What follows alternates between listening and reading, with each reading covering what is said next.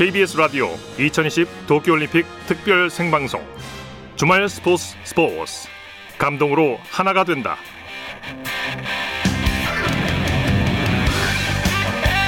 여러분 안녕하십니까? 아나운서 이창진입니다. 올림픽 역사상 처음으로 1년 연기돼 치러지는 2020 도쿄올림픽이 우여곡절 끝에 마침내 개막했습니다.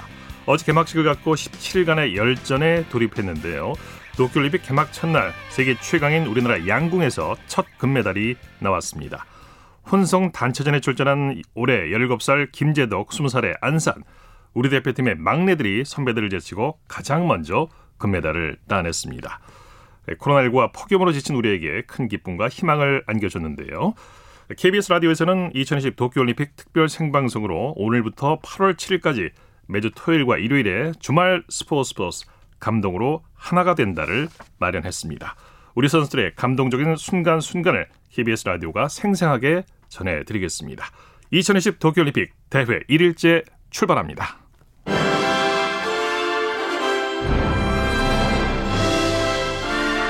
KBS 라디오 스포츠 스포츠 2020 도쿄올림픽 감동의 순간들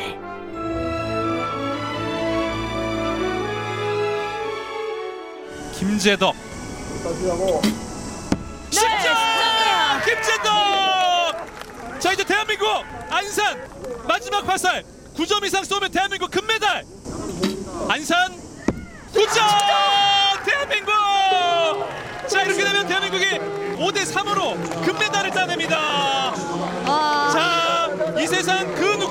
공정하게 선발된 막내 두 사람이 올림픽 양궁 최초의 혼성단체 금메달리스트로 양국사에 기록되는 순간입니다 막내들이 해냈습니다 여러분 네, 2020 도쿄올림픽 오늘 아, 한국의 첫 금메달 양궁에서 나왔는데요. 아주 감동적인 순간이었습니다. 자, 소리로 엮은 한 주간의 국내외 올림픽 감동의 순간들을 들어보는 2020 도쿄올림픽 감동의 순간들 곽지현 리포터와 함께합니다. 어서 오십시오. 네, 안녕하세요. 오늘 첫 번째 도쿄올림픽 감동의 순간 첫 번째 금메달이 양궁 혼성 단체전에서 나왔어요. 그렇죠. 정말 일본 도쿄의 유메노시마 공원 양궁장에서 열린 혼성전 첫 경기였고요. 네. 양궁 대표팀 우리 막내들이에요. 우리 막내 막내 드디어 해냈습니다. 네. 이 김재덕 선수와 또 안산 선수 정말 화이팅 넘치는 모습이 인상적이었죠. 네. 이 우리 국민들 경기 보시고 야 이렇게 더운 날씨에 아주 속 시원하다 외치셨을 것 같아요. 네. 이렇게 두 선수가 양궁 혼성 경기에서 금메달 획득하는 감동의 순간 앞서 들어보셨습니다. 네. 이 소식은 네, 잠시 후에 도쿄올림픽 하이라이트 시간에 다시 자세히 전해드리도록 하겠습니다. 네. 자, 이 도쿄올림픽이 우여곡절 끝에 드디어 막을 올렸는데요. 어제 열렸던 개막식 자세한 소식 전해주시죠. 네, 제 32회 하계 올림픽이었고요. 올림픽으로 어제 23일입니다. 오후 8시 일본 도쿄 신주쿠 국립 경기장에서 개막했습니다. 이 올림픽의 진원지인 그리스 선수단이 가장 먼저 입장을 했고요. 이 난민 대표팀에 이어 일본어 순서와 또 IOC 기준으로 각국 선수단이 입장을 했습니다. 네. 이 코로나로 제한된 그 인원 들만 행진했고요. 이 과연 우리나라 선수들 언제 나오나 또 기다리시는 분들 참 많으셨을 것 같아요. 네, 태극기가 새겨진 흰색 마스크를 쓰고 우리 선수들 103번째로 등장했습니다. 일본 도쿄 신주쿠 국립경기장에서 열린 개막식 현장으로 가보겠습니다. 자, 이어서 대한민국 선수단이 어, 입장을 할 텐데, 아 지금 나오네요. 태극기를 앞세운 황선우 선수와 김연경 선수가 어, 입장을 하고 있습니다. 양궁, 펜싱, 남자 축구 선수 237명이 참가를 하고 있습니다. 1948년 런던 올림픽에 처음으로 참가를 하고 있습니다. 리우 올림픽 때는 금메달을 양궁에서 4개, 태권도에서 2개, 사격과 펜싱, 골프에서 각각 1개씩, 은메달 3개, 동메달 9개를 따냈습니다. 1964년 도쿄 올림픽에서 우리나라는 222명, 이번 올림픽에는 228명을 참가시켰습니다. 저는 여기 제 32회 근대 올림픽 대회를 기념하며 도쿄 올림픽 대회 개회를 선언합니다. 네, 이번 올림픽 1년 연기되면서 한 해 늦게 열렸고 코로나19 긴급 사태 발표. 정말 기록에 남을 만한 올림픽인데요. 어제 개막식 무관중으로 진행됐죠? 그렇습니다. 정말 올림픽 역사상 가장 조용한 개막식으로 기억이 될 듯해요. 네네. 이렇게 신주쿠 국립 경기장 관중석은 6만 8천여 석입니다. 네. 네, 코로나만 아니었다면 이 관중들의 함성 그리고 응원 소리로 정말 가득했을 텐데요. 약간 아쉽죠. 네네. 이 관중들 대신에 각국의 선수단들 그리고 관계자 950여 명이 함께하면서 아주 차분한 분위기에서 막을 올렸습니다. 네. 도쿄에서 하계 올림픽이 열린 게 이번 이 처음이 아니라 지난 1964년에 한번 치렀었는데 네. 예, 하계올림픽 역사상 처음으로 당시에 아시아에서 개최된 대회였고 그후 57년 만에 다시 열린 올림픽이네요. 그렇습니다. 예, 1964년 도쿄 올림픽 제 18회 하계 올림픽이었고요. 64년 10월 10일부터 24일까지 치러졌습니다. 네. 이 당시 우리나라 1인당 국민 소득을 보면 불과 1000달러에 1000달러를 조금 넘어요. 예. 네, 현재는 국민 소득 3만 달러를 넘어서 정말 선진국과 어깨를 나란히 하면서 국제적으로 위상을 높였죠. 이 당시와 비교하면서 와, 이 격세지감 느낀다 이런 분들 정말 네. 많으실 것 같아요. 네. 예, 1964년 도쿄 올림픽 예, 참가국은 94개국으로 사상 최대였고요. 그랬군요. 네, 우리나라는 150여 명의 선수들이 출전했습니다. 네. 1964년 당시 제18회 도쿄 올림픽 우리나라 선수들 입장 소리 들어보시죠. 한국 선수가 지금 왼쪽 문에서 나타나기 시작했습니다. 제일 먼저 나오기 시작하는 우리나라 태극기입니다. 지금 동부선 앞에는 야마이카 선수, 그 뒤를 이어서 케냐 선수, 그 다음에 우리 한국 선수가 등장하기 시작했습니다. 야마이카 등장하고 케냐 선수, 우리 한국 제안의 아들, 딸들이 등장했습니다. 보고 계신 동포 여러분, 우리 한국 선수에게 박수를 보내주기 부탁해 말씀드리겠습니다. 한국 선수들 지금 막 등장합니다. 봄속까지 약 200m 전방입니다. 우리 한국 선수들 힘차게 들어오고 있습니다. 우리의 상징 태극기 울려나가는 박수같이 태극기를 손들어 등장하는 우리의 대안의 아들 딸 우리의 피질 백인민족의 혈맥이 성공하는 네 57년 전 라디오 중계 캐스터의 흥분된 목소리가 생생하게 느껴지는데 네. 당시 1964년 도쿄올림픽 우리나라가 26위를 했는데 메달을 기록은 어떻습니까? 네, 아쉽게도 금메달은 없었고요. 은메달 2개, 동메달 1개 이렇게 총 3개의 메달을 획득했습니다. 그랬군요. 이 은메달은 레슬링의 장창선 선수, 그리고 복싱의 정신조 선수였고요. 이 동메달은 유도에서 제일교포 출신의 김의태 선수가 획득했습니다. 네. 이 사실 뭐 당시에는 뭐 기대했던 것보다는 아쉽지만요. 그래도 이 4년 전이었던 로마 올림픽에서 노메달이었어요. 네. 그러니까 그때와 비교하면은 아주 아주 큰 성과를 거둔 겁니다. 이 당시 동경 올림픽을 장찬선 선수는 이렇게 증언하고 있습니다. 그때는 사실 뭔지 몰랐어요. 뭐 우리나라 자신도 가난했고 특히 또 내 개인이 좀 가난했기 때문에 그 은메달로 인해서 어, 지금 생각해 보면 인생관이 바뀌어졌다 하는 그런 거죠. 근데 그 메달을 실상 타고 나니까 과연 내가 메달 탔는지 또 기대를 안 했다가 은메달까지 타니까 조건과 아쉬움감은 있지만은 그거로 다 만족을 하고 오늘 지나면은 내일 모레 계속 훈련을 해야 되고 금메달 목표에서 향해, 향해야 되기 때문에 그 상대 우선 뭐 우선 좋았고 또 하나는 아 내가 그 속으로 아 그건 내가 이제 메달리스트가 됐으니 그 나라에서도 도와주고 주위에서 네 아유 아직 목소리 정성 정정하시네요. 음, 그렇죠. 네. 1964년 도쿄올림픽 장창선 선수 외 은메달을 획득한 정신조 선수 당시 부상을 참고 결승까지 올라서 국민들에게 큰 감동을 안겼다고 하죠. 그렇습니다. 이 당시 복싱의 정신주 선수는요. 일상식에서 은메달을 이마에 대고 그 눈물을 흘렸던 그 장면 아마 네. 기억하시는 분들 계실 거예요. 이렇게 정신조 선수는 62년 아시안 게임에서 금메달을 획득했고요. 그 이후 이렇게 도쿄 올림픽에서는 이집트, 아르헨티나, 쿠바, 멕시코 선수를 차례로 꺾고 결승에 오른 겁니다. 네. 예, 그런데 일본 선수에게 아쉽게 패하면서 은메달을 목에 걸었습니다. 당시 올림픽을 돌아보는 정신조 선수의 인터뷰 들어보시죠. 동경대회에는 그래도 그 올림픽 파견에 대한 그 협조도 있었지만 정부가 준 예산으로 가게 돼 있었어요.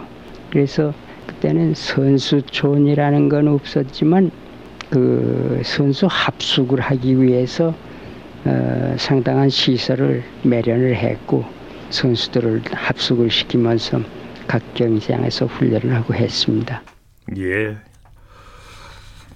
자, 이 1964년 도쿄올림픽 참 두 그 선수 지금은 뭐 어, 노인이 되셨습니다만 아직 뭐 목소리는 정정하시고 건강하시죠? 네, 맞습니다. 건강하게 네. 잘 지내고 지금 현재 도쿄 올림픽 아마 지켜보고 계실 거예요. 네, 네. 자, 2020 도쿄 올림픽의 감동의 순간들 내일 이 시간에도 곽지연 리포터와 함께하겠습니다. 오늘 수고했습니다. 네, 고맙습니다.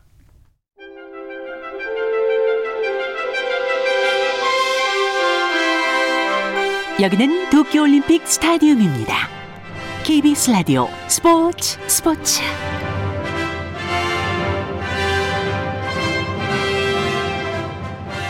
네, 이번에는 도쿄올림픽 현장 분위기를 살펴보겠습니다. 여기는 도쿄 올림픽 스타디움입니다. 시간입니다. 도쿄올림픽을 취재하기 위해서 일본 도쿄 현지에 나가 있는 KBS 특별방송단 도쿄방송센터의 김우광 PD 전화 연결합니다. 안녕하십니까? 네, 안녕하십니까? 도쿄 아, 현장에 나와 있습니다. 네네. 지금 어디 계십니까?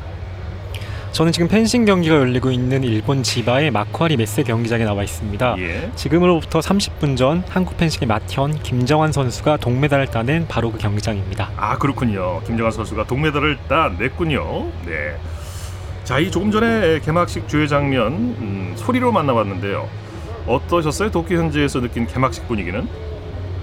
네, 이번 도쿄올림픽은 코로나 팬데믹 상황, 코로나 팬데믹 상황에서 열렸는데요. 역시 개회식 역시 코로나 19의 영향으로 무관중으로 치러졌습니다. 네. 관계자 950명만 참가한 조용한 개회식이었고요.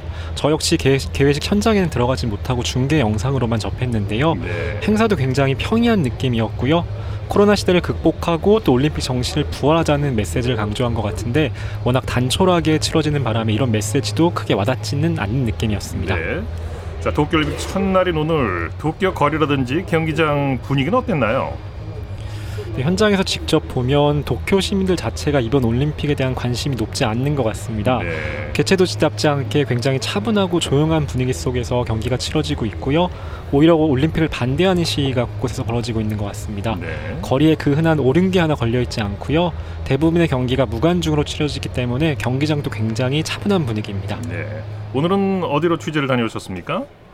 네, 오늘은 대한민국의 첫 번째 금메달을 안긴 양궁 혼성 단체전을 보고 왔습니다. 네. 유메노시마 공원 양궁 경기장에서 열렸는데요. 우리 양궁팀의 두 막내 김재덕, 안산 선수의 혼성 경기를 8강부터 지켜봤습니다. 어, 안산 선수 같은 경우에는 시종일관 차분하게 경기를 치렀고요.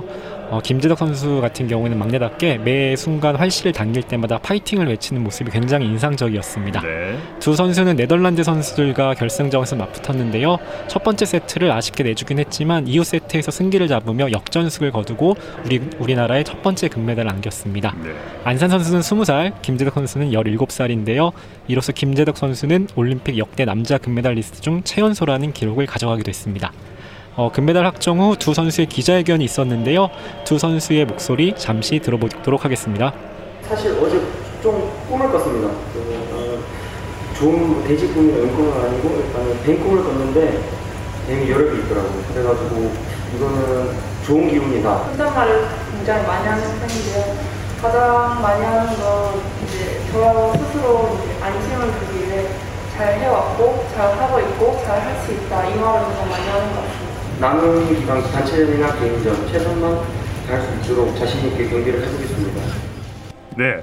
어, 김우환 PD가 기자회견장에서 직접 취재한 거라 취재 분위기가 생생하게 느껴지네요. 이게 네, 이제 맞습니다. 가장 중요한 취재는 방역을 이유로 막는다 이런 얘기도 나오고 있더라고요. 네, 앞서 말씀드렸듯이 이번 도쿄올림픽이 코로나 팬데믹 상황에서 열리고 있는 상황이기 때문에 기본적으로 코로나의 영향으로 방송단의 동선 자체가 굉장히 제한적이긴 합니다. 네. 저희 방송단도 경기 하루 전날 조직위에 신청을 해야지 경기장 입장 여부를 확인할 수 있는데요. 이조차 허가를 안 내주는 경우가 많고요. 저희도 실제로 경기장 내부에 그 출입하지 못하는 경우가 굉장히 많이 발생하고 있습니다. 예. 이렇다 보니까 선수들을 만난다든지 관계자들 인터뷰를 하는 게 굉장히 어려운 현실이긴 한데요. 그래도 저희 열심히 돌아다니면서 우리 선수들의 생생한 경기 모습 잘 전달하도록 노력하도록 예, 노력하겠습니다. 경기장에서 코로나19 검사는 어떻게 하고 있던가요? 네, 선수들 같은 경우에는 매일 선수촌에서 아침마다 코로나 검사를 받고 아, 있습니다. 매일 하는군요. 맞습니다. 네. 저를 포함한 방송단은 입국 후 3일 동안 매일 코로나 검사를 마친 상태고요. 경기장을 출입할 때마다 아이디 카드 확인을 하고 발열 검사, 소지품 검사 등을 하고 있습니다.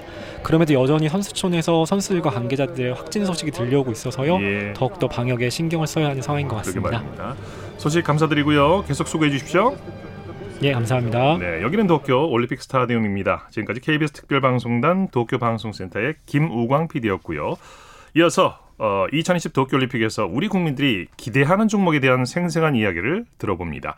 이혜리 리포터와 함께합니다. 어서 오십시오. 네, 안녕하세요.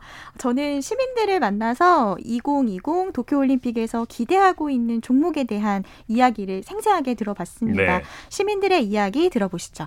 저는 축구를 좋아해서 2012년에 일본과의 동메달 결정전에서 저희가 승리를 하면서 메달을 땄을 때 너무 짜릿하고 좋았던 기억이 아직도 생생하게 남아 있습니다. 결승 무대를 이번에는 한번 꼭 밟아봤으면 좋겠습니다. 저는 도쿄올림픽에서 10대 태극전사들이 너무 기대되는데요. 수영 황선우 선수, 박태환이 보유했던 한국 기록을 깼다고 해서 그리고 스포츠 클라이밍 서채현 선수, 그리고 배드민턴의 셔틀콕 천재 안세영 선수도 무척 기대됩니다. 시상대에서 우리 10대 선수들 모습을 꼭 봤으면 좋겠습니다. 두 가지 종목을 좀 유심히 지켜보고 있는데 유도랑 탁구는 2016년 리우데자네이루 대회에서 노메달이었었거든요. 그래서 그게 너무 아쉬웠어요. 저는 이번에 야구 종목 기대하고 있거든요. 2008년 베이징 올림픽 이후에 13년 만에 그 야구 금메달 획득을 노리고 있다고 들었는데 또 요새 국내 야구 분위기가 운주 파문으로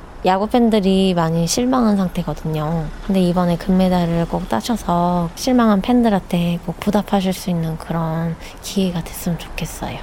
네, 축구, 수영, 배드민턴, 탁구, 야구까지 뭐 다양한 종목에 기대를 걸고 계시네요. 네, 이번 도쿄올림픽에서 우리나라는 금메달 7개 이상 그리고 종합순위 10위 이내 달성을 목표로 세웠는데요. 네. 앞서서 시민들이 기대하는 종목을 들어봤지만 많은 시민들이 야구 종목의 금메달을 손꼽아 기다리고 있었습니다. 예, 예. 특히 도쿄올림픽에서 이 야구 종목은 13년 만에 이제 부활을 한 건데요. 그렇죠. 이 KBS 야구 중계 해설은 박찬호 전 선수가 맡게 됐습니다. 네. 이 박찬호 해설위원은 2008년 베이징 베이징 올림픽에서 예선에만 참가했는데 그 이유가 당시 LA 다저스와의 계약이 확정되면서 아쉽게 본선에는 참가하지 못했거든요. 네네. 이 박찬호 해설위원은 이번 도쿄올림픽에서 해설위원으로서 이 한국 야구 대표팀의 야구를 보는 기분 남다를 겁니다. 네. 이 박찬호 해설위원입니다.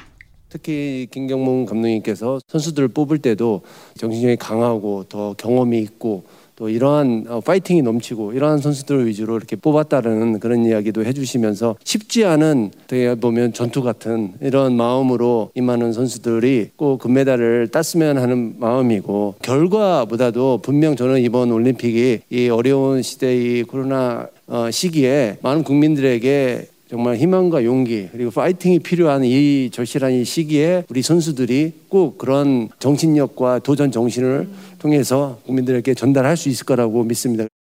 네, 박찬호 해설위원의 생생한 중계 기대해 보겠습니다. 네, 2008년 베이징 올림픽 야구 결승전 한국 야구사의 길이 남을 명승부이기도 한데요. 네. 이 금메달을 아. 땄던 감동의 순간으로 돌아가 예. 보겠습니다. 대한민국의 전승 우승의 마지막 시나리오를 장식해줄 팀 세계 최강 후보입니다. 자, 정대현 투수가 마운드에 올라와 있습니다. 초구, 초구 스트라이크입니다. 3구, 자, 유격수 병살 코스입니다. 자, 1루에 포스, 자, 1루에 1루에 아! 대한민국입니다! 대한민국! 대한민국 만세! 대한민국 대표팀이 해냈습니다. 드디어 해냈습니다. 대한민국 야구 대표팀이 네, 지금도 생생한 금메달 순간이었습니다. 자, 올림픽 하이라이트 이혜리 리포터 함께했습니다. 수고했습니다. 네, 고맙습니다.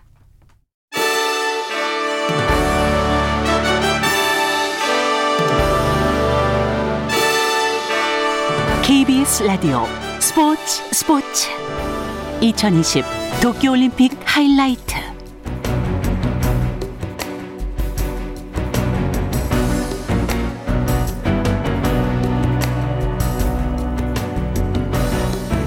KBS 라디오 2020 도쿄올림픽 특별 생방송 주말 스포츠 스포츠 감독으로 하나가 된다. 지금 시각 9시 19분 지나고 있습니다.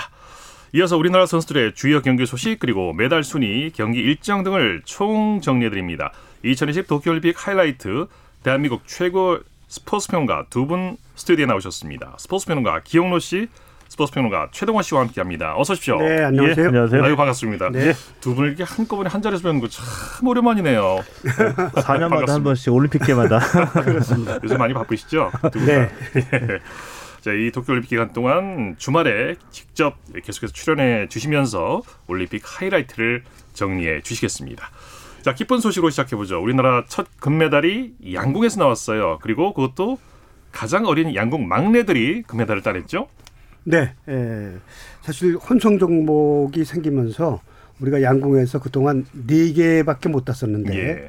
다섯 개까지 딸 수 있는 그런 여력이 생겼던 거죠. 그래서 예, 예. 이 혼성 종목을 각 나라들도 이제 어떤 선수들이 출전하느냐. 네. 그러니까 우리나라 같은 경우는 이제 하루 전날 개인 랭킹 라운드에서 성적이 가장 좋은 두 명을 우리 선발했는데 네네. 네. 다른 나라들도 그렇게 한 나라가 있어요. 네. 그러니까 이제 열여섯 나라 가운데 그렇군요. 미리 자기 나라에서 두 명을 정해, 정해온 나라도 있고 음. 우리나라 같은 경우는 이제 현지에서 가장 기록이 좋은 선수를 두 아, 명을 내보냈으니까 아마 그게 더 주요하지 않았나. 통했군요. 아, 예, 그렇게 좀 보고 있습니다. 네. 예. 조금 전에 공동 기자회견 김재덕 안산 두 선수의 소감을 들어봤는데요. 막내들이 정말 대단합니다. 양국 역사를 새로 썼어요. 음, 예, 그렇죠. 근데 오늘 그 김재덕하고 이제 안산 선수 네. 혼성 단체전인데 어, 다른 나라 선수들이 다 놀랐을 거예요. 왜냐하면 지금까지 보지 못했던 선수들이에요. 그렇죠. 김재석은 17살이고 네. 올해 이 국내에서 열렸던 국제 대회 처음 참가하고 올림픽 이번에 처음이거든요. 국제 대회도 처음이고요. 예. 아, 그렇군요. 근데 이 김재덕 안산의 이 커플이 보니까 냉정과 열정. 음. 이 김재덕 선수는 굉장히 굉장히 이 에너지가 넘치죠. 네, 네. 그런데 안산 선수는 표정의 변화가 없어요. 음. 굉장히 냉정하죠. 네. 그리고 제가 보기에 이 플레이 스타일로만 보면은 이 김재덕 선수는 어, 양궁 선수로서 보면 굉장히 돌연변이다. 네. 왜냐하면 이 양궁이 굉장히 정적인 운동이라고 볼 수가 있겠죠. 네. 근데 김재덕 선수는 한 발 한 발 쏠 때마다 함성이 그냥 이만저만이 아니에요. 기합 음, 놓는 거 있잖아요. 본인이? 예. 네네. 네. 기재백회 할때 목이 반을 쳤다라고 할 정도였었는데 양구에서 보통 기합을 넣는 경우는 드문데요. 거의 없잖아요. 네. 그러니까 그 난생 처음 본 스타일의 김 재덕 아, 선수가 네. 어, 본인의 그 경기 스타일로도 그렇고 금메달뿐만 뿐만이 아니라 이 금메달로 인해서 굉장히 양궁품과 스타, 스타덤에 오를 네. 소질이 갖고 있다. 본인에게 이제 기를 불어넣는 그런 소리겠죠. 예, 그렇습니다. 네, 네. 기자회견장에서도 네. 파이팅을 외쳤대요. 네. 냉정하면서도 그런 열정을 갖춘. 근데 그, 그 안산 선수는 정반대의 스타일. 그렇죠. 네. 굉장히 표정이 하나도 변하지 그렇죠. 않죠. 예. 원래 그 양궁은 이렇게 냉정해 네. 선수들이 많죠. 올림픽 예. 금메달은 또 하늘이 정해준다고 하잖아요. 예, 예. 만약에 1년 연기되지 않았으면 김재덕 선수 금메달은 없었습니다. 그렇지. 탈락됐으니까. 네. 1년 전에는. 그렇죠. 1년 연기됐기 때문에 다시 나이가. 선발했거든요. 그렇죠, 그렇죠. 그러니까 김재덕 선수는 그야말로 하늘이 점지해준 금메달리스트라고 예. 볼수 있겠습니다. 예. 자, 효자 종목 양궁에서 첫 번째 금빛 소식을 전해 왔는데요. 자, 이번에는 런던 올림픽 이관왕이죠. KBS 양궁 해설위원을 맡고 계신 기보배 위원을 전화로 연결해서 말씀 들어보도록 하겠습니다. 위원님 안녕하세요. 네, 안녕하세요. 아유, 수고 많으십니다. 아, 양궁, 네, 안녕하세요. 네, 양궁 막내동이들이 해냈네요. 아, 네, 많은 언론들이 그 김우진 선수랑 강채영 선수를 지목했었는데요. 네. 아무래도 어 막내 선수들이 두 선수가 출전할 거라 예상 못했는데, 음. 네, 아무래도 예상을 좀 뒤엎었습니다. 그런데도 불구하고 최고의 성적을 냈고요. 어, 네. 이 막내들이 금메달을 딴 종목이 이번 대회 처음 채택된 종목이죠. 네, 이번 도쿄올림픽에서 혼성 경기가 어, 처음 추가로 이제 경기가 치러졌는데요. 이제 양궁 대표 선수들이 총 가져갈 수 있는 금메달 개수는 다섯 개고요. 네. 오늘 또 두 선수가 금메달을 하나씩 획기, 획득을 했기 때문에 또 뭐 최초로 네, 삼가랑이 나올 수 있는 또 멋지게 연출이 될 확률이 높죠. 예, 양궁에서 첫 금메달 나와서 아주 뿌듯하셨겠어요? 네. 네. 네, 금메달을 따낸 그 순간 다시 한번 들어보겠습니다. 김재덕. 네, 김재덕! 자, 이제 대한민국 안산 마지막 화살 9점 이상 쏘면 대한민국 금메달. 안산 9점! 대한민국! 자, 이렇게 되면 대한민국이 5대 3으로 금메달을 따냅니다. 아... 자, 이 세상 그 누구보다 공정하게 선발된 막내 두 사람이 올림픽 양궁 최초의 혼성 단체 금메달리스트. 네, 우리가 금메달을 뭐 따낼 거라고 믿었지만 한 발 한 발 쏠 네. 때마다 그야말로 손에 땀을 쥐게 했어요. 어떠셨어요? 그 해설하실 때 많이 떨리셨죠? 어, 좀 의외로 다른 나라 선수들이 어, 좀 바짝바짝 따라오는 그런 경기력을 좀 많이 보여줘서 네. 예, 저도 해설을 하면서 아, 좀 이러다 금메달 놓치는 거 아닌가라는 또 순간이 몇 번 있었습니다. 예, 예. 경기 내용을 네. 좀 간략하게 정리해 주실까요? 어땠는지? 어, 네, 우선 어쨌든 어, 좀 이변이 있었던 거는 그 아무래도 결승전에서 만날 거라고 예상했었던 유- 그 미국 팀이 네. 그 15등 팀과의 그 매치에서 졌다라는 것부터가 조금 이변인 것 같고요. 우리나라 선수들이 8강에서 4강까지 올라오는데 이제 멕시코랑 인도 팀을 만났지 않습니까? 예, 예. 네, 어떻게 보면은 그 팀마저도 지금 결승전에서 만나도 이상하지 않을 만큼의 그런 기력, 기력을 갖고 있는 선수들이었는데, 우리나라 선수들이 굉장히 잘, 어, 경기를 풀어나갔던 것 같아요. 네. 어, 기보비 위원께서도 이제 그 런던 올림픽 때 금메달을 따내셨는데 그 최동훈 네. 의원께서 평- 평론가께서 질문이 있으시다네요. 예, 우리 기보보 기보배 위원께 하나 궁금해서 여쭤보려고 하거든요. 네, 네. 그 양궁에 우리 김재덕 선수 이 경기 스타일 기, 기 의원께서도 처음 보는 스타일이죠. 아, 네, 그렇습니다. 이런 스타일이 네. 앞으로도 더 강점이 있을까요? 끝까지 예, 세계 정상의 실력을 지켜갈 수 있을까요? 어떻게 보세요? 어, 반면에 뭐 이제 많은 사람들이 뭐 좀 차분한 성격들이 양궁을 좀 잘하지 않겠냐, 좀 영향이 좋은 영향을 미치지 않겠냐라고 생각을 많이 하실 수도 있는데요. 요즘 또 추세는요, 어, 자- 지난번 리우 올림픽 때도 보셨다시피 장혜진 선수 있지 않습니까? 예. 그 선수도 굉장히 쾌활하고 좀 명랑한 스타일이거든요. 예. 그런 선수들이 좀 어, 경기하는 데 있어서 그런 성격이 많이 영향을 잘 이렇게 좋은 쪽으로 미치는 것 같습니다. 네. 네, 그렇기 때문에 김재덕 선수도 어 이번 뭐 단체전도 좋은 결과랑 잘 이어진다 하면은 뭐 개인전까지도 아마 상강한 걸좀 기대해 볼 만한 좀 선수이지 않을까 생각을 하네요. 네. 기 의원님, 네. 네. 저 기용로예요. 네, 안녕하세요. 뭐 인사해 나한테 할머니 뻘. 대면서 할머니라고 불러도 돼요? 네? 할머니라고 불러도 돼요? 아, 네. 농담이고요. 네네. 에, 실제로 할머니 뻘입니다 저한테. 아, 근데 지금 네. 결승전에서 네덜란드한테 마지막 세트 39대 39까지 갔잖아요. 네. 아 그때 심정이 어땠어요? 아, 사실 좀 저는 중계하면서 좀 반신반의했었죠. 왜냐면은 그 네덜란드 선수들이 굉장히 고기록을 쌓아놓고 기다리고 있는 상황이었잖아요. 네. 우리나라 선수들이 어 많이 이게 의식을 하고 있을 거라고 생각을 했는데 아무래도 김재덕 선수의 그 10점이 좀 어 금메달로 이어지는데 좀 세기를 박는 그런 화살이 되지 않았었나라고 저는 판단하고 있습니다. 네, 기 의원님도 이관왕 하셨었잖아요. 네. 해설만 하지 마시고 노하우를 잘 전시해서 전수해서 이번에 오관왕 아니 상관왕도 나오고 다섯 개 다 따도록 어, 격려를 많이 해주세요. 예, 알겠습니다. 네, 기부비 의원님 마지막으로 네. 어, 하나만 더 여쭤보겠습니다. 이번 대회에서 대한민국 양궁 신화를 이어가야 될 텐데 이번 대회 어떻게 예상하십니까? 어, 우선 내일 있을 또 여자 단체전 9연패 도전은 네. 제가 지금 흐름으로 봤을 때는 큰 무리가 없을 정도로 우리나라 선수들 굉장히 컨디션이 좋아 보이고요. 네. 만약에 조금 변수가 있다면 남자들 단체전일 것 같은데, 네, 남자들 단체전 그 고비만 잘 넘긴다면은, 뭐, 우리나라 선수들이 뭐, 금메, 개인전 금메달은 뭐, 누구가 가져가도 이상하지 않을 정도로, 네, 아주 좋은 컨디션을 유지하고 있습니다. 네. 자, 기보배 위원께서 런던 올림픽 때 두 개의 금메달을 따내셨는데 그때 그 순간을 들어보도록 하겠습니다. 한번 들어보시죠. 네. 여자 개인전 결승입니다. 기보배 shoot off 아. 8점 이에 맞서는 멕시코의 로만 선수입니다. 6점도 쏘았던 로만이에요.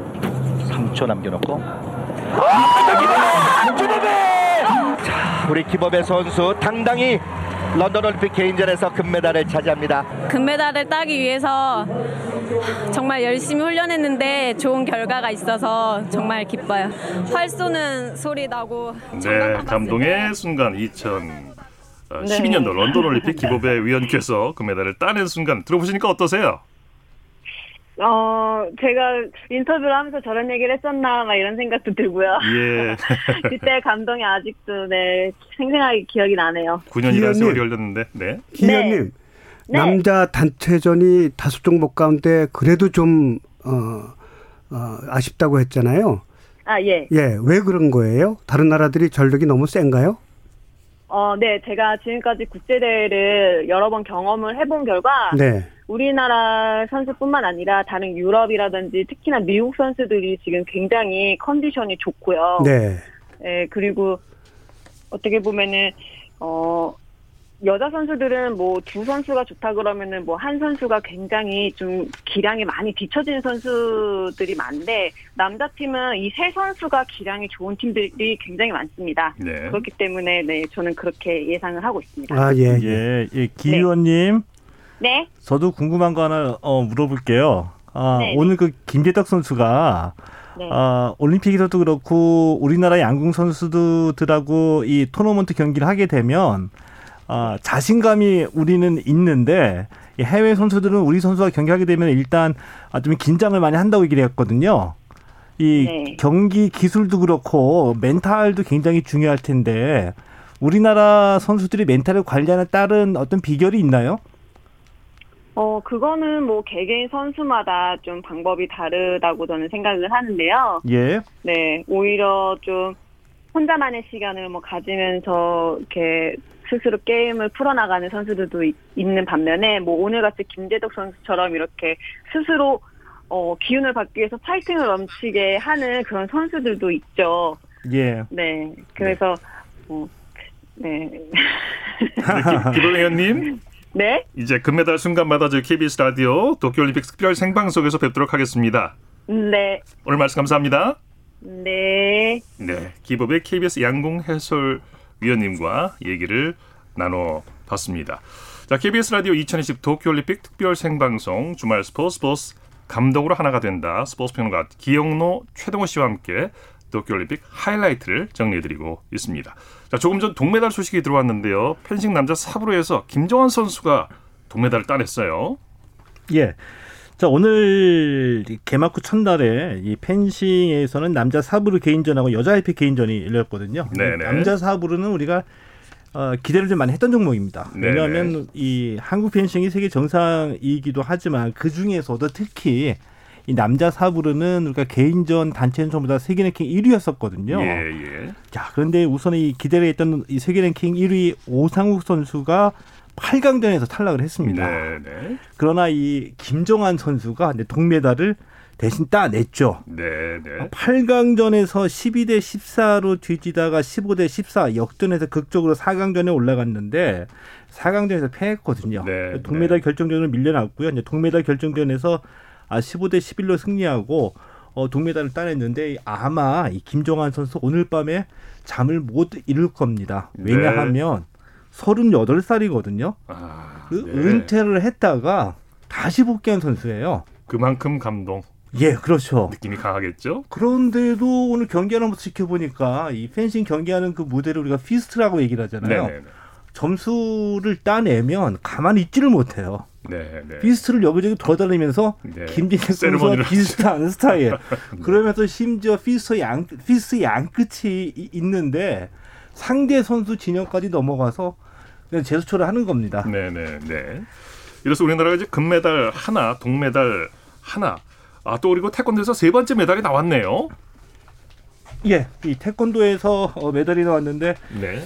어, 이 장준 선수가 아, 세 번째 메달을 우리 선수단에 조금 전에 알려졌습니다. 네네. 예. 그 58kg급 동메달 결정전에서 이 헝가리의 오마드 살림 선수를 우와 점수차가 크네요. 46대 16으로 크게 이기고 예. 동메달의 주인공이 됐습니다. 네. 아마도 태권도도 오늘 경기 첫날이거든요. 좀 아쉬운 부분이 있었죠. 어. 잠시 후 또 얘기를 나눠보겠습니다만. 예. 네. 이 49kg급의 심지영 선수가 어, 메달에 실패했고요. 이 장준 선수도 어, 이 밀려났기 때문에 이제 실망하신 분들이 많이 있을 텐데 이제 그래도 이 장준 선수 다시 이제 패자부 결전에 올라가서 어, 우리 선수단에게 세 번째 메달을 안겼으니까 예. 한국 태권도의 자존심 충분히 세웠다라고 볼 수 있겠죠. 이렇게 해서 우리 도쿄올림픽 개막하고 둘째 날 우리나라 금 하나, 동 두 개를 기록하고 있습니다. 아직 뭐 메달 집계하기는 좀 이른 시기고요. 네, 네. 그렇습니다. 더구나 이제 김종환 선수는 네. 그 동생 오성국 선수를 이긴 예. 그 조지아 바자제 선수를 꺾고 동메달을 땄기 때문에 네. 네, 아마 동생한테 어? 음, 좀 기쁨이 더 컸겠군요. 그렇습니다. 네.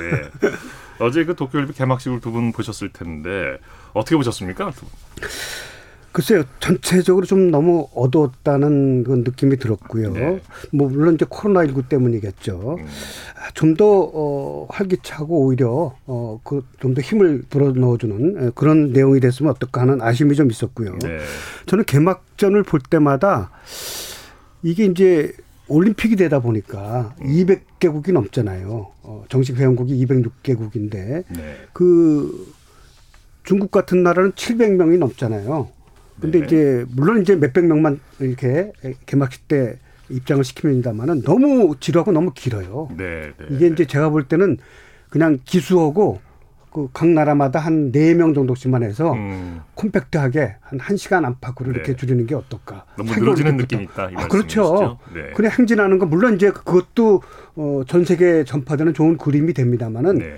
그 그래도 그 깃발이 다 상징하는 게 있으니까 아마 차기 올림픽부터는 IOC에서 그것도 좀 신경을 써야 되지 않 오히려 앞뒤 세리머니한테 더 세리머니에 더 신경 쓰는 게 어떨까. 네, 네. 그런 좀 너무 지루한 감도 또 이번 도쿄올림픽뿐만 아니라 볼 때마다 음. 아 이게 선수 행진이 개막식 행진이 폐막식 때 한꺼번에 몰려 들어오니까 오히려 음. 괜찮고요. 음. 그런 아쉬움이 있는데 IOC에 한번 그것도 검토해 볼 만하다 네네. 그렇게 보고 있습니다. 예. 그리고 경기가 대부분 무관중으로 치러지고 있는데요. 예. 관중들이 없으니까 경기하는 선수들도 좀 신은 안 날 것 같아요. 어 아무래도 좀 영향은 없지는 않을 거라고 보는데 네. 그런데 아마 이 올림픽과 같은 무대에서는 워낙 이 선수들의 이 경기에 대한 집중력이 네. 아주 뛰어나기 때문에 이, 이 일반적으로 우리가 보는 이제 이 프로 이 경기에서는 관중이 있냐 없냐가 중요한 요소이기도 하지만 네. 올림픽 무대에서는 물론 이제 이 관중들이 있는 것이 훨씬 더 좋지만 선수들의 경기에 이렇게 많은 영향을 안 끼칠 수도 있다라고 이제 보고요. 음. 보는 입장에서 보는 입장에서는 확실히 네. 관중들의 환성과 환호 그리고 가끔씩 이 음. 카메라가 비추는 재미있는 그 스케치 풍경 네. 이런 게 빠지니까 조금 좀좀 재미없게 느껴지는 게 음, 사실이죠. 김 빠진 느낌이 드는 건 사실입니다. 예. 그러나 뭐 어떤 종목, 어떤 선수들은 또 관중이 없는 게 보탬이 될 수도 있을 양궁 거고요. 같은 건 오히려 네. 불리하지 아, 그렇죠. 않죠. 예, 예. 예. 예. 우리나라가 이번 도쿄올림픽에서 금메달 7개, 종합 10위 진입을 목표로 하고 있는데 목표를 좀 보수적으로 잡았어요. 기영래 선생님께서는 이 목표 달성 어떻게 생각하십니까? 물론 오늘 약간의 차질이 있었어요. 네. 오늘 최대 6개까지 이 보기도 했습니다만은 저는 한 두 개 정도까지는 봤거든요. 네. 근데 이제 태권도 같은 데서도 하나 정도 나오지 않을까 했었는데 예, 양궁에서만 오늘 하나 나오지 않았습니까? 네. 근데 네. 이제 전체적으로 볼 때 양궁에서 이변이 일어나야 네 개 정도로 보거든요. 네, 네. 양궁에서만 그 밖에 에, 배드민턴 같은 종목도 있고 어, 태권도, 유도, 네. 어, 사격이라든지 심지어 탁구, 구기 종목까지 합하면은 아홉 개 정도까지는 지금도 전 보고 있습니다. 예, 지금 예. 첫날 한 두세 개, 두 개 정도 차질이 있습니다만은 지금도 아홉 개까지는 에, 따지 않을까 해서 네. 종합 10위는 뭐 무난하지 않을까 이렇게 보고 있습니다. 예. 네. 오늘이 사실 골든데이라고 우리가 기대를 했었는데 생각만큼 메달이 많이 나오지는 못했고요. 그 중에서 이제 가장 기대가 됐던 종목 중에 하나가 사격인데 자, 이 가장 유력한 금메달 후보로 거론됐던 진정호 선수가 아, 사격 10m 관계 관총 예선에서 탈락하고 말았어요. 근데 진정호 선수는 두 종목에 출전하는데 사실 혼성 종목을 더 신경을 썼던 것 같아요. 예. 김가현 선수랑. 네. 그래서 10m 어, 혼성 어, 권총 공동총 혼성 종목을 더 신경 쓴 것 같으니까 아직까지는 네. 기회는 있다고 좀 보고 있거든요. 네. 한 가지 아쉬운 것은 김모세 선수인데 저는 92년 바르셀로나 올림픽 때 이은철 선수가 아, 이 8위로 올라가서 금메달 따지 않았습니까? 근데 네네. 김보세 선수가 이제 모세의 기적을 일으킨다고 했었거든요. 음. 근데 8위로 올라가서 8위에 그치고 말았거든요. 역시 올림픽 금메달은 하늘이 도와줘야 되는 건지. 그렇습니다. 저는 그래서 이은철 선수가 92년에 파리 올라가서 금메달 땄고 또 모세 선수도 기적을 일으키겠다 이렇게 큰 소리 쳤기 때문에 네. 믿었었는데 역시 이게 한둘이 도와줘야지 올림픽 금메달을 그렇죠. 딴다는 걸 다시 한번 느낄 수 있었습니다. 세계 랭킹 예. 1위라도 참 올림픽 금메달은 참 말씀하신 대로 한이 예. 점지를 해줘야 되는 모양입니다. 예. 이 우리가 이제 태권도 종주국으로서 많은 기대를 했는데 예. 노골드로 첫날을 마무리했어요. 예. 오늘 태권도에서 는 동메달 하나를 따내긴 했지만은 네, 네, 네. 어, 뭐 기대치에 미치지는 못했다라고 볼 수가 있겠고요. 예. 이 태권도가 남녀 어, 네체 급식 어, 뭐든지 금메달 여덟 개가 걸려 있거든요. 네. 어, 우리 선수들을 남녀 모두 이제 세 명씩 추천했으니까 그 세 명 모두가 다 메달에 충분히 도전해 볼 만한 선수입니다. 네. 때문에 이제 태권도 전체급 우리 선수들이 나가는 경기다 지켜볼 만하다라고 말씀을 드리고 싶고요. 자, 그래서 내일 이어지는 경기가 여자 57kg급이거든요. 네. 이아름 선수가 출전하니까 이아름 네. 선수에게도 우리가 관심 갖고 한번 지켜봐야 되겠죠. 네. 펜싱도 금메달을 기대하는 유망한 종목인데 좀 아쉬워요. 네, 사실 펜싱을 런던 올림픽 때부터 우리 메달 효자 종목으로 완벽하게 자리 잡았었거든요. 예.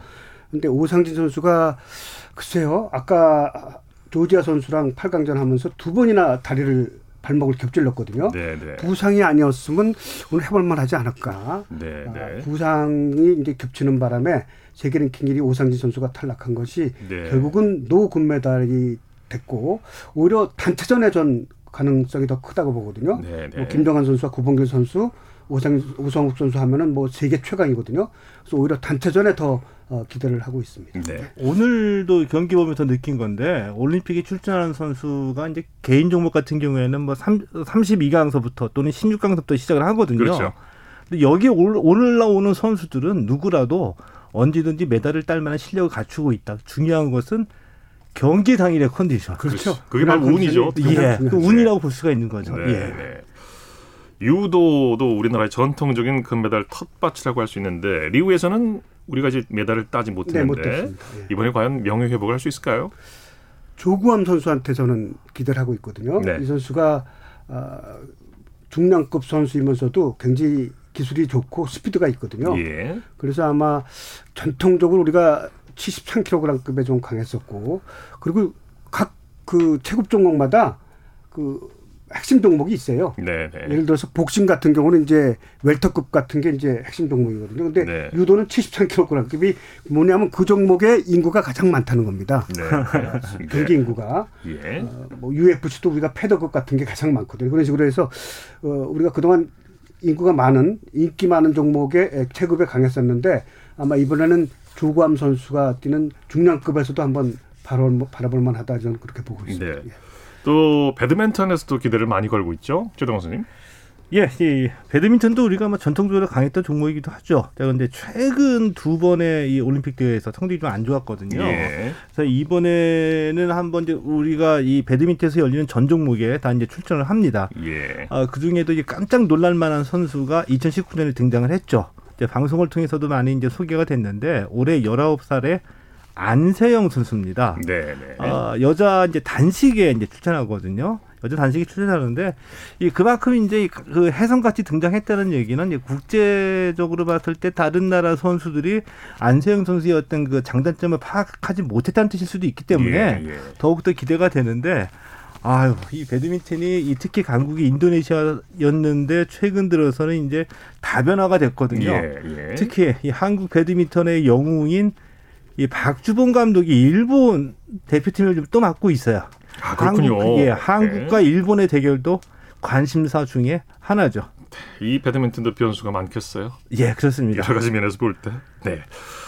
자, 2020 도쿄올림픽 하이라이트 기영로 최동호 두 분과 함께 예, 도쿄올림픽을 종합적으로 알차게 정리해봤습니다. 내일 또 뵙겠습니다. 네, 예, 고맙습니다. 두 말씀 감사합니다. 예.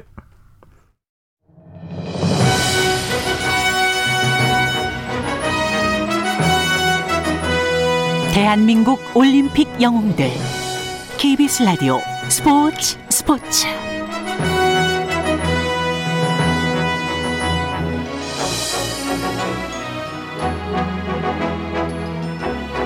KBS 라디오 2020 도쿄올림픽 특별 생방송 주말 스포츠 스포츠 감동으로 하나가 된다 함께하고 계십니다. 9시 44분 지나고 있습니다.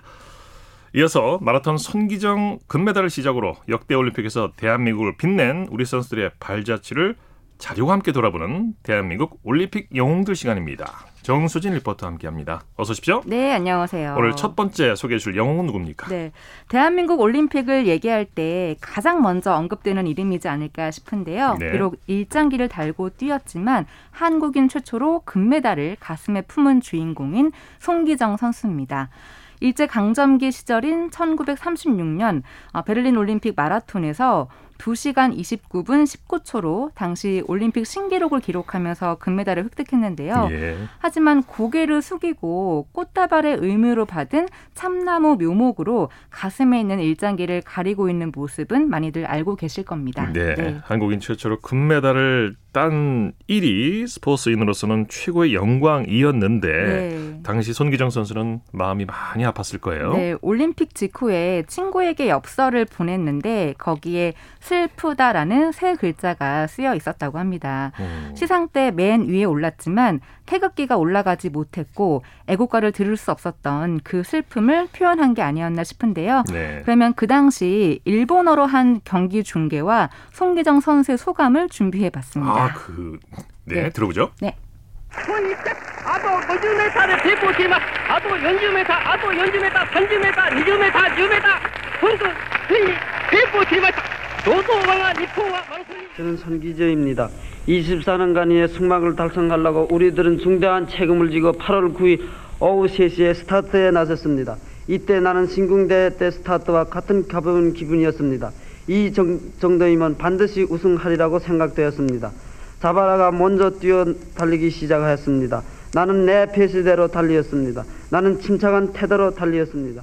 그러면 네, 네 우승 기정의 목소리를 네, 들어보셨습니다. 그렇죠. 아, 우승 네. 소감인데 너무 건조하죠. 건조하긴 하네요. 네, 이 내용이 자발적으로 한 게 아니라 일본에 의해서 미리 준비된 원고를 읽은 거였는데요. 네. 그만큼 많은 국민들에게 희망과 용기를 줬던 순간이긴 했지만 본인에게는 가장 아픈 순간이었던 거죠. 그만큼 일본 선수로 뛴다는 거에 대해서 여러 가지 복잡한 마음이 들었던 거고 네. 마음이 아팠던 거죠. 그렇죠. 사실 일본 마라톤 팀의 일원으로 그 베를린 현지에 도착 도착을 한 건 대회가 열리기 두 달 전이었습니다. 네, 네, 하지만 경기가 열리는 날까지 이 유니폼을 더럽히기 싫다는 핑계를 대면서 일장기가 달린 유니폼을 단 한 번도 입지 않았다고 해요. 네. 그렇다면 송기정 선수는 그 당시 일장기를 달고 뛴 그 느낌을 어떻게 기억을 하고 있는지 들어보시죠. 92년 바르셀로나의 영광이 애국가로 울려 퍼질 때 몬주익 스타디움 한쪽에선 감격의 눈물을 흘리는 노신사가 있었다. 손기정. 지난 1936년 제11회 베를린 올림픽 마라톤 금메달리스트. 그의 눈물에는 이루 말로 설명할 수 없는 벅찬 감격이 담겨져 있었다. 바로 56년 전 자신이 가슴에 태극기를 달지 못하고 뛰었던 그 한을 오늘 황영조가 풀어준 것이다. 그때 국가가 결국은 일본의 김희가의 국가로서 올라갈 때에 그 1층도 나라 없는 서름의 물을 하소연할 수 없는 만큼 우승하고 난 것이 오히려 후회가 되다시피 한 감성이 들더구만요. 네. 그 황영조 선수가 이 그야말로 이 손고 송기종의 어떻게 보면 한을 풀어준, 풀어주셨던 네. 거죠. 네, 네. 예, 일제 강점기 그 암울했던 시기에 활약했던 분인데 운동할 때 참 연습할 때 많이 힘드셨을 것 같아요. 네, 늘 배가 고팠고요. 주린 배는 물로 채웠고요. 더 빨리 달리기 위해서 신발 바닥을 깎아내리고 가위로 러닝 셔츠를 도려내기도 하고 심지어 팬티를 잘라내기도 했습니다. 네, 네. 그렇게 해서 이제 결국 올림픽 금메달리스트가 됐는데 네. 광복 이후에 또 스포츠 업적을 쌓았죠. 네, 한국 체육계에 또 궁원을 했는데요. 일단 조선 마라톤 보급회를 만들어서 마라톤 후진 양성을 했습니다. 예. 전국의 꿈나무 20여 명을 뽑은 후에 서울 안암동 자신의 집에서 훈련을 시켰는데요. 훈련은 매일 새벽에 애국가를 부르는 것으로 시작이 됐습니다. 네네. 이렇게 후진 양성을 한 결과 1947년 보스턴 마라톤에서 제자 서윤복이 2시간 25분 39초 세계 최고 기록으로 우승을 했고요. 1950년 보스턴 마라톤에서도 한기용 선수가 우승을 했습니다. 네네. 훗날 서윤복 선수는 송기정 선수와의 일화를 떠올렸는데요. 그 내용도 들어보시죠. 이 성기장 선수가 열심히 하면 어, 세계 훌륭한 선수가 된다고 했다. 에, 해방돼 가지고서 선선생에서 이제 그 예, 마라톤 보급회 네. 그걸 맹가 가지고 훈련할 때 이제 그때부터 정말 연습이 어떻게 하는 거다 하는 걸 저희가 배웠죠. 네. 그래서 이 선 선생하고 이제 이남 선생하고 막 요새로 친다면 이제 막 이힐 트레이닝이다. 이제 이 언덕 같은데. 네. 주로 다 이제 저희가 이 언덕을 많이 했죠. 그 이 선 선생하고 남 선생이 지적하듯이 내가 그걸 머리에서 잊질 않았거든요. 저놈이 천무의 소질은 있지만 체력이 약하다. 네. 그래서 제가 생각하는 것이 선 체력이 아니냐.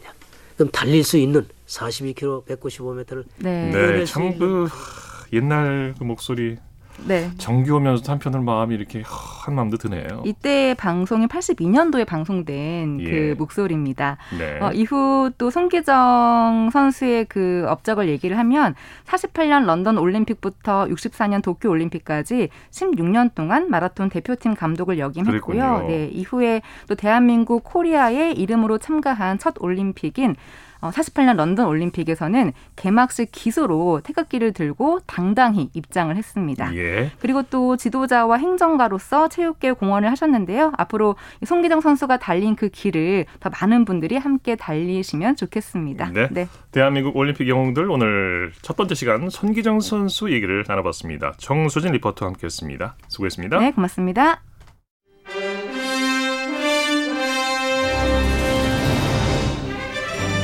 KBS 라디오 스포츠 스포츠 2020 도쿄올림픽 와이드